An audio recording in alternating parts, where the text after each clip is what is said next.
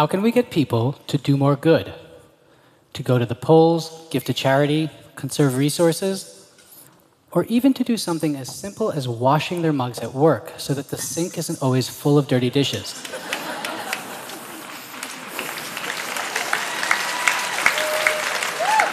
When I first started working on this problem, I collaborated with a power company to recruit customers for a program that prevents blackouts by reducing energy demand during peaks. The program is based on a tried and true technology. It's one the Obama administration even called the cornerstone to modernizing America's electrical grid.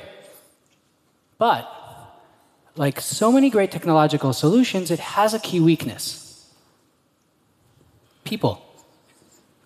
People need to sign up. To try to get people to sign up, the power company sent them a nice letter, told them about all the program's benefits, and it asked them to call into a hotline if they were interested. Those letters went out, but the phones, they were silent.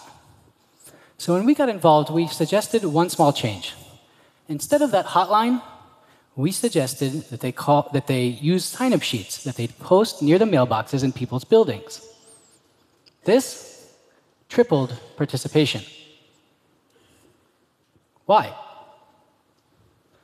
Well, we all know people care deeply about what others think of them, that we try to be seen as generous and kind, and we try to avoid being seen as selfish or a mooch. Whether we're aware of it or not, this is a big part of why people do good. And so, small changes that give people more credit for doing good, those changes can make a really big difference. Small changes like switching from a hotline where nobody will ever find out about your good deed, to a sign up sheet where anyone who walks by can see your name. In our collaborations with governments, nonprofits, companies, when we're trying to get people to do more good, we harness the power of reputations. And we have a simple checklist for this. And in fact, you already know the first item on that checklist. It's to increase observability to make sure people find out about good deeds. Now, wait a minute. I know some of you are probably thinking, there's no way people here thought, oh, well, now that I'm getting credit for my good deed, now it's totally worth it. And you're right. Usually people don't. Rather, when they're making decisions in private, they worry about their own problems, about what to put on the table for dinner or how to pay their bills on time. But when we make their decision more observable, they start to attend more to the opportunity to do good. In other words, what's so powerful about our approach is that it can turn on people's existing desire to do good. In this case, to help to prevent a blackout. Back to observability. I want to give you another example. This one is from a collaboration with a nonprofit that gets out the vote. And it does this by sending hundreds of thousands of letters every election in order to remind people and try to motivate them to go to the polls we suggested adding the following sentence Someone may call you to find out about your experience at the polls. This sentence makes it feel more observable when you go to the polls, and it increased the effect of the letter by 50%. Making the letter more effective reduced the cost of getting an additional vote from $70 down to about $40. Observability has been used to do things like get people to donate blood more frequently, by listing the names of donors on local newsletters, or to pay their taxes on time by listing the names of delinquents on a public website. What about this example? Toyota got hundreds of thousands of people to buy a more fuel efficient car by making the Prius so unique that their good deed was observable from a mile away. All right, so observability is great. But we all know, we've all seen people walk by an opportunity to do good. They'll see somebody asking for money on the sidewalk, and they'll pull out their phones and look really busy. Or they'll go to the museum and they'll waltz right on by the donation box. Imagine it's the holiday season, and you're going to the supermarket, and there's the Salvation Army volunteer, and he's ringing his bell. A few years ago, researchers in San Diego teamed up with a local chapter from the Salvation Army to try to find ways to increase donations. What they found was kind of funny.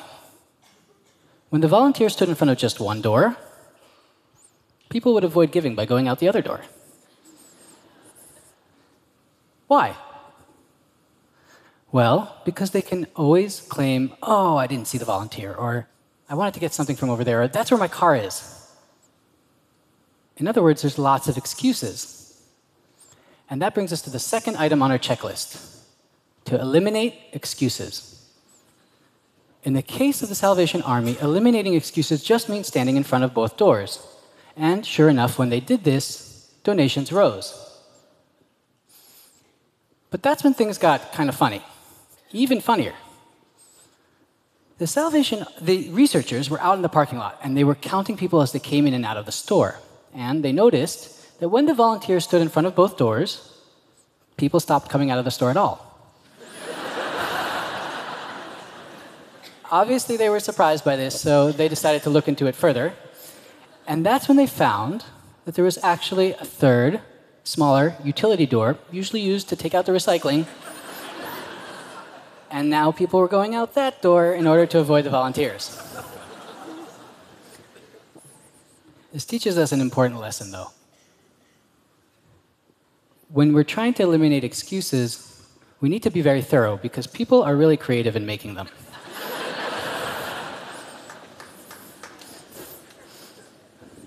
All right, I want to switch to a setting where excuses can have deadly consequences. What if I told you that the world's deadliest infectious disease has a cure? In fact, that it's had one for 70 years. A good one, one that works almost every time. It's incredible, but it's true. The disease is tuberculosis. It infects some 10 million people a year, and it kills almost 2 million of them. Like the blackout prevention program, we've got the solution. The problem is people people need to take their medication so that they're cured and so that they don't get other people sick. For a few years now, we've been collaborating with a mobile health startup called Keheala to support TB patients as they undergo treatment. Now, you have to understand, TB treatment, it's really tough. We're talking about taking a really strong antibiotic every single day for six months or more. That antibiotic is so strong that it will make you feel sick. It will make you feel nauseous and dizzy. It'll make your pee turn funny colors it's also a problem because you have to go back to the clinic about every week in order to get more pills.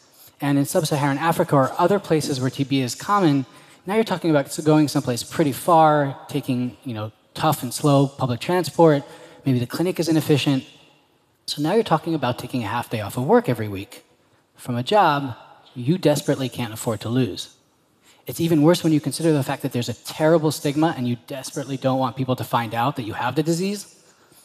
Some of the toughest stories we hear are actually from women who, in these places where domestic violence can be kind of common, they tell us that they have to hide it from their husbands that they're coming to the clinic.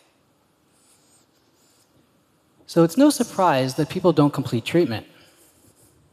Can our approach really help them? Can we really get them to stick it out? Yeah. Every day, we text patients to remind them to take their medication. But if we stop there, there'd be lots of excuses.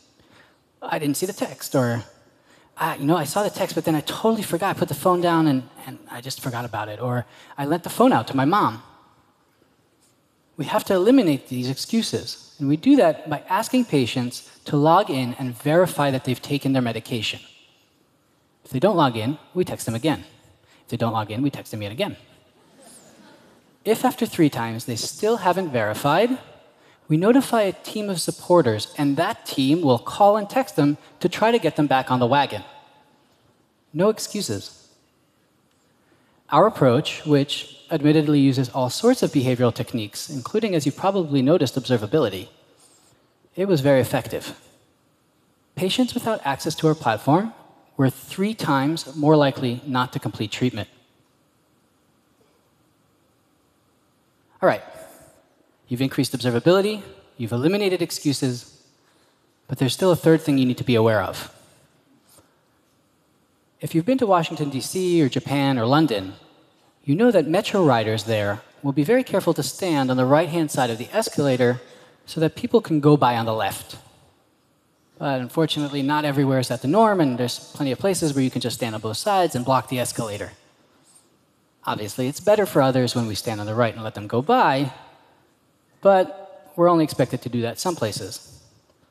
And this is a general phenomenon. Sometimes we're expected to do good, and sometimes not.